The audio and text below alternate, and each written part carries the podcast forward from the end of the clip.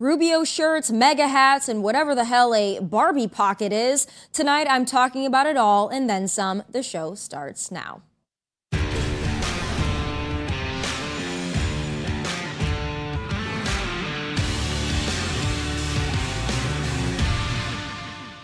Political violence is something we used to hear about happening in less civilized, less free, less democratic nations, but not anymore.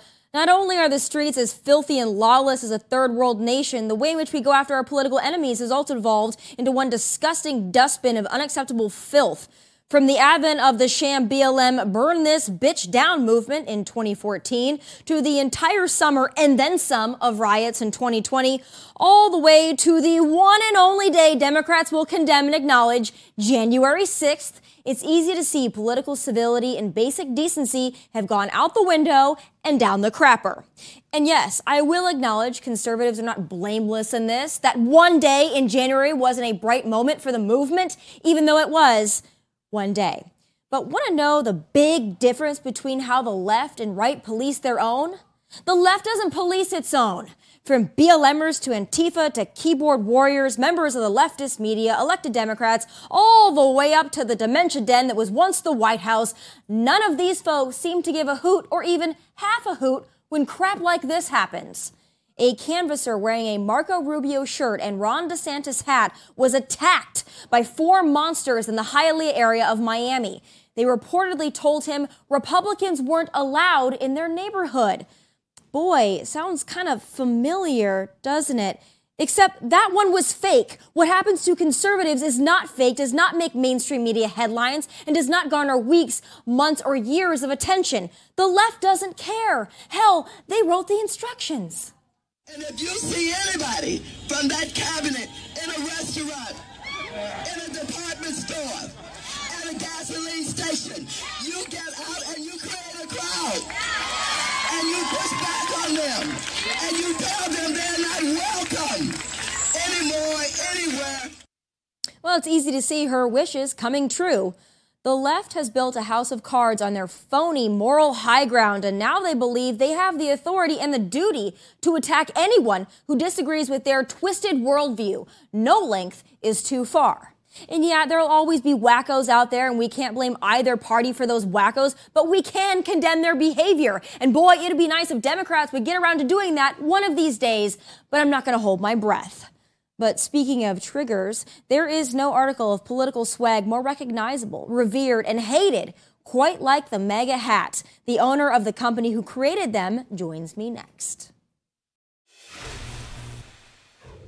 It's not just a hat, it's the hat. The hat that started the MAGA revolution and the hat that to this day triggers liberals and green hairs into microaggression, panic, and shock. Yes, it's the infamous red Make America Great Again hat that is not only the most popular piece of presidential merchandise ever sold, but serves as a bat signal for Trump supporters and conservative minded folks, a reminder and a relic of better times. Joining me now is the woman behind the hat, president owner of Ace Specialties, Crystal Mahfouz. Crystal, it is so great to talk to you. You know, the best piece of political swag ever created was created by you, and that has to be an amazing feeling. Well, you know, I like to say it's not only the most iconic brand in political history known nationwide, but really worldwide. And so, this movement that we've created with a single product um, has definitely changed political history. Whether you love it, you hate it, there's so much passion tied to a red MAGA hat. Um, and what we've seen over the last several years um, has just been truly amazing, has changed, you know, changed America has made America great again. You know, um, a few years ago, several years ago, when we had a former president. Um, but you know, like I said, it's definitely the most iconic brand in political history. Oh, it is. And it's gotten so popular that even people wearing a plain red hat or a red hat with a different emblem or logo on it, people think it's a MAGA hat that either excites them or it triggers them to such an extent. I mean, it is absolutely wild. And to this day, it's not as if once Trump left the White House, this all changed. No, that hat is still a beacon and a symbol. But I want to go back to when this all started. You have to tell me about how you worked with the Trump family, how this all came about. I mean, this is political history in the making here. Well, my story's really great. Um, I like to give, I'll give you the short version um, because for me, I started ACE in 2007 with one product, which was safety gloves, catering to the oil and gas industry, which is the main industry here in Lafayette, Louisiana. Fast forward 2015, I nearly lost my company due to regulations um, that were implemented um, during the Obama administration. Um, this area was hit very hard, actually, one of the hardest hit um, areas in the country.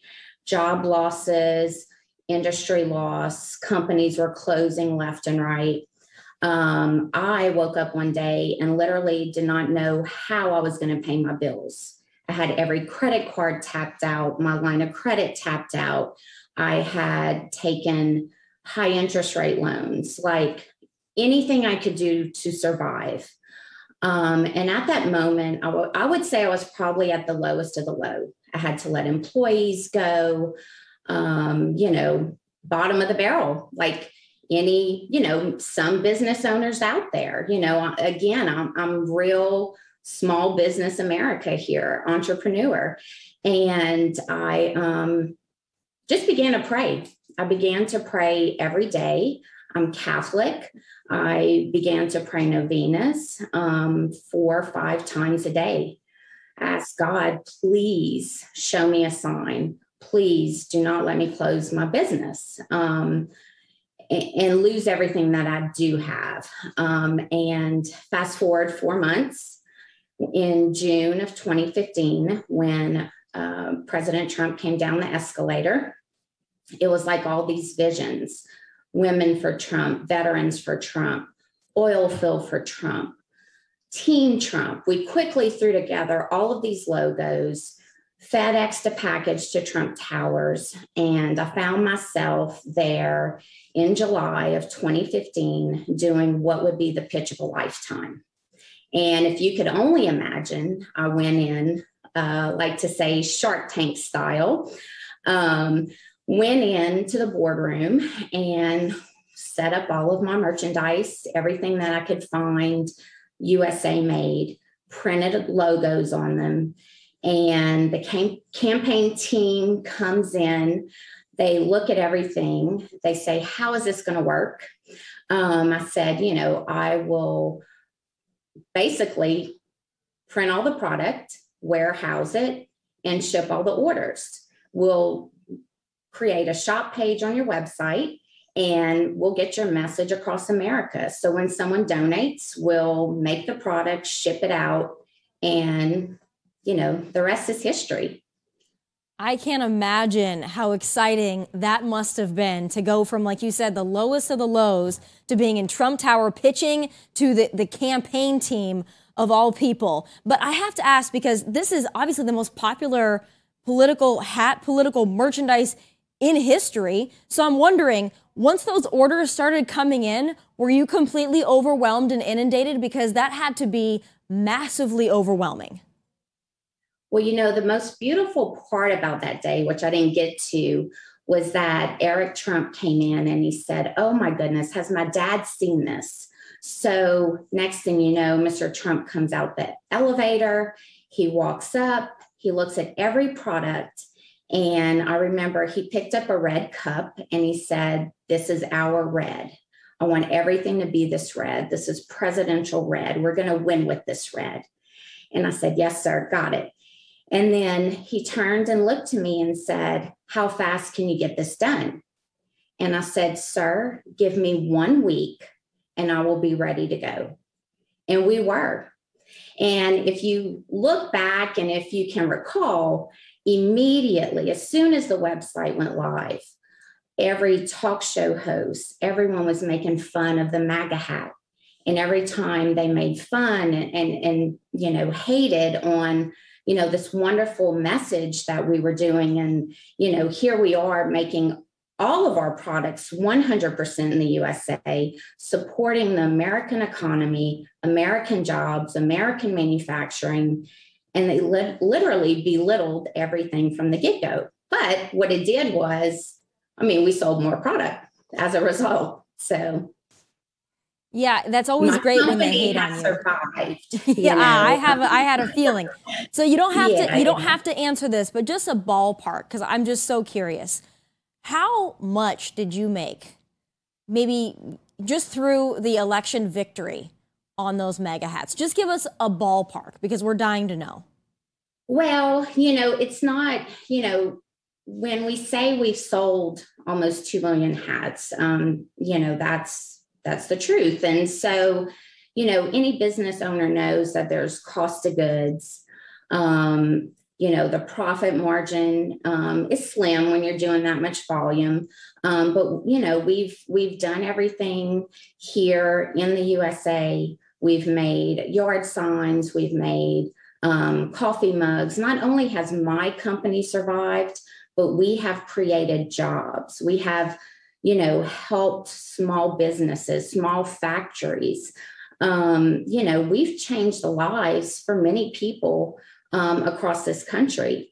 And I believe in 2020 alone, we made over 20 million products. And what's different about what what I do is that when there's orders for it, we make it. So that just shows you how much support and love President Trump has around this country. Has uh, had always will have I do believe. Always. So I have to Always. ask you about 2024. The moment he announces, if he does announce, are you guys ready for a new round of SKUs, a, a new MAGA hat? What is in the works? Give us some tea on that. Well, we're hoping, you know, um, I think he's the only one who could get the job done and save us from where we are today. And um, you know, if if we get the call, we are ready. So Last question for you. Uh, have you ever seen anybody wearing a Build Back Better hat? Because I've yet to see one, Crystal. Actually, I have not. And um, funny story, you know, I was talking with one of my friends last night. Um, and I was saying, you know, throughout the campaign, we actually traveled to over 350 cities, myself and my team, through, you know, I like to call the grassroots of America, the back roads, you know, Wisconsin, Ohio, Pennsylvania, um, Montana, California, even. Um, not once have I seen, well, let me take that back. I think it was um, somewhere, you know, in Philadelphia, Biden signs everywhere. But everywhere we went, Trump, Trump, Trump. And they're still there, you know. People love President Trump. You know, it was a movement um, beyond all of our dreams. I mean, to be part of that political history, um, no one could ever take that away from us.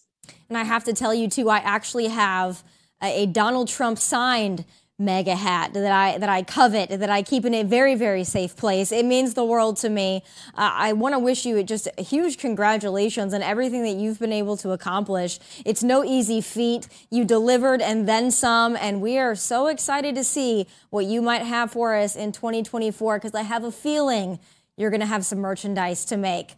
Thank you so much, Crystal, for everything that you've done for this country, how inspirational your products have been, your story has been, and thanks so much for being with us today.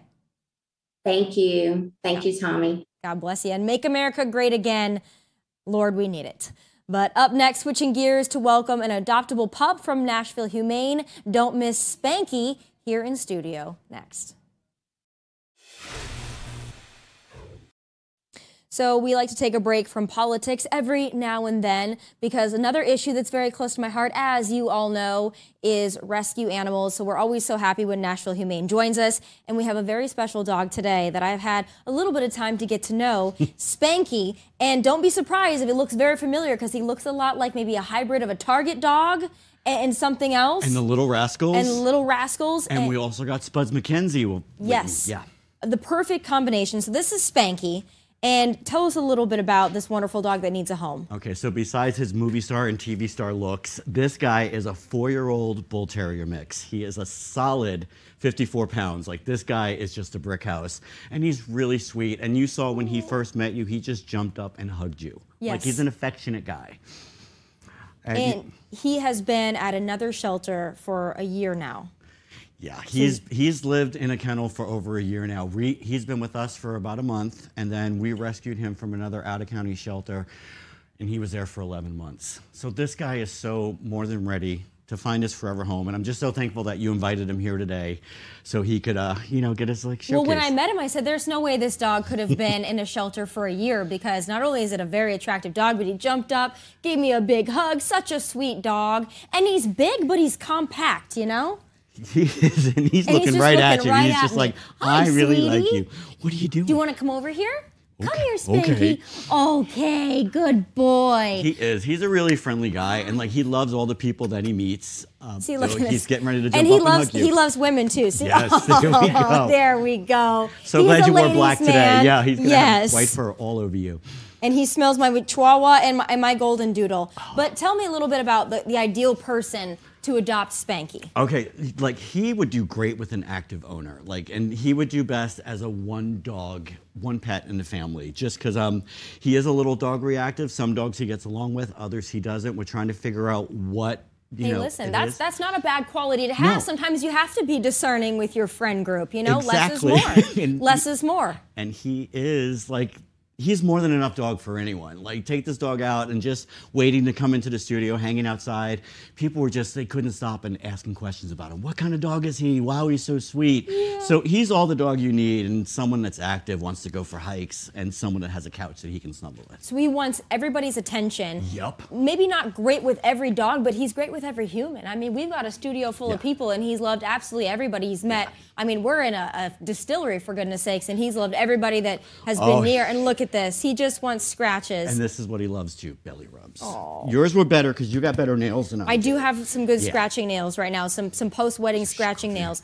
But you have to tell me too, just the state of the shelter right now, because I know you guys have had some wonderful adoption events. Mm-hmm. You're clearing the floor, but that means that you guys can bring in dogs from other shelters. Right, we had an amazing adoption event this weekend. Cheers to the 114 adoptions that happened, and that means more dogs and cats and puppies and kittens can move in to get adopted. So You know, we're heading into the holiday season, so I Mm-hmm. know that this is important because I think there are a lot of people who, for holidays, they want to get pets, they want to Mm-hmm. get puppies, and then after the holidays, sometimes people rethink their decisions or people want to get rid of their older dogs. What's your message to people when they're thinking about either buying a dog, boo, or, or adopting around the holiday season as a present? You know, it's it's never good to give them as a present unless this person really wants a dog, and then have them be a part of the picking out process. Don't just surprise them with a dog. Bring them to the shelter.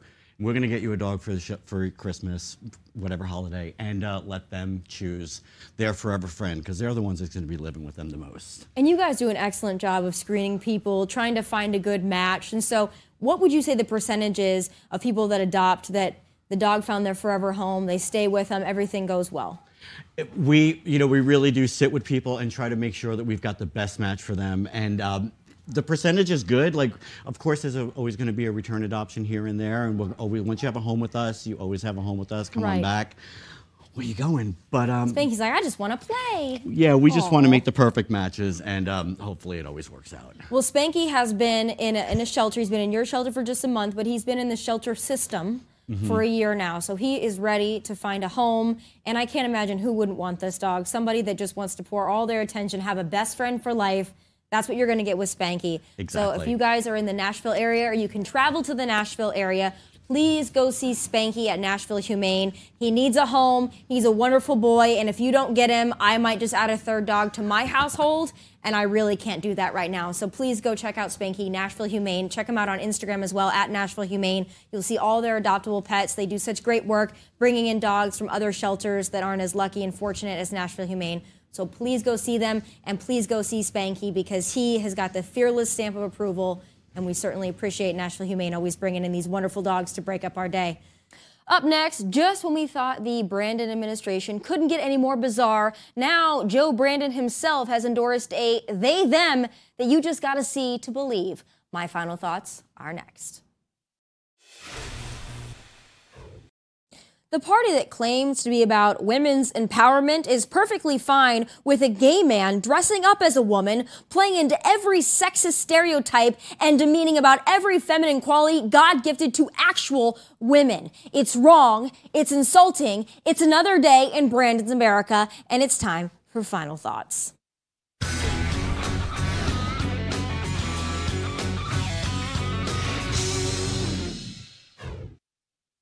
Meet Dylan Mulvaney, a so called transgender activist who, before it became all the rage to suffer from gender dysmorphia, was a self described gay man. Well, not anymore. Now he dresses up as a woman and essentially makes fun of what it is to be a woman. Take a look.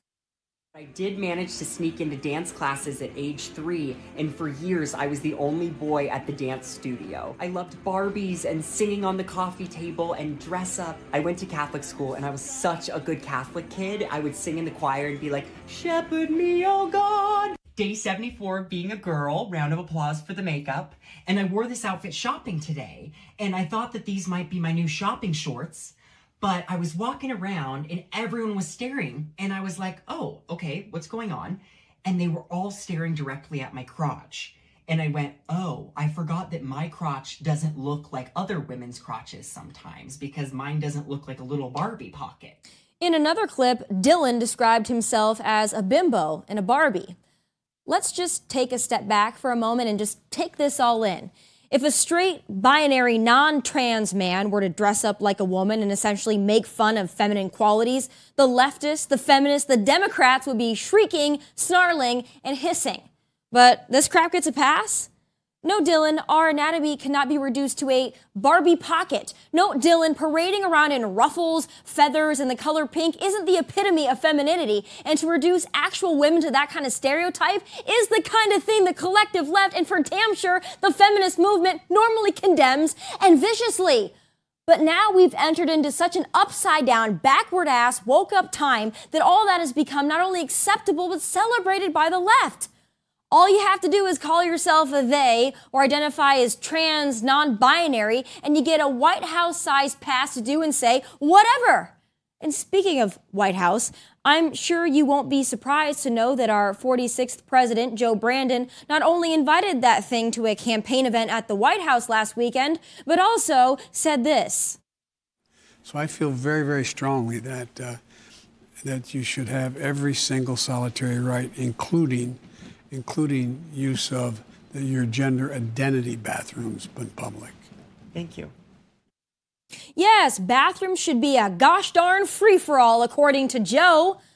This is just too freaking far, folks. And I'm not usually a hard nose when it comes to this stuff because I don't really care what people choose to do with their own bodies. But this crap has gone out of bounds because kids see this kind of thing, endorsed by a sitting president, no less, and it confuses the hell out of them. They're actively being taught, no, indoctrinated to believe that if little boys enjoy glitter, singing, and dancing, or little girls enjoy soldiers, mud, and monster trucks, then they must be trans. This is sick and it's child abuse. And those are my final thoughts. Don't forget to catch the entire show as well as exclusive content on Outkick.com. From Nashville, God bless and take care.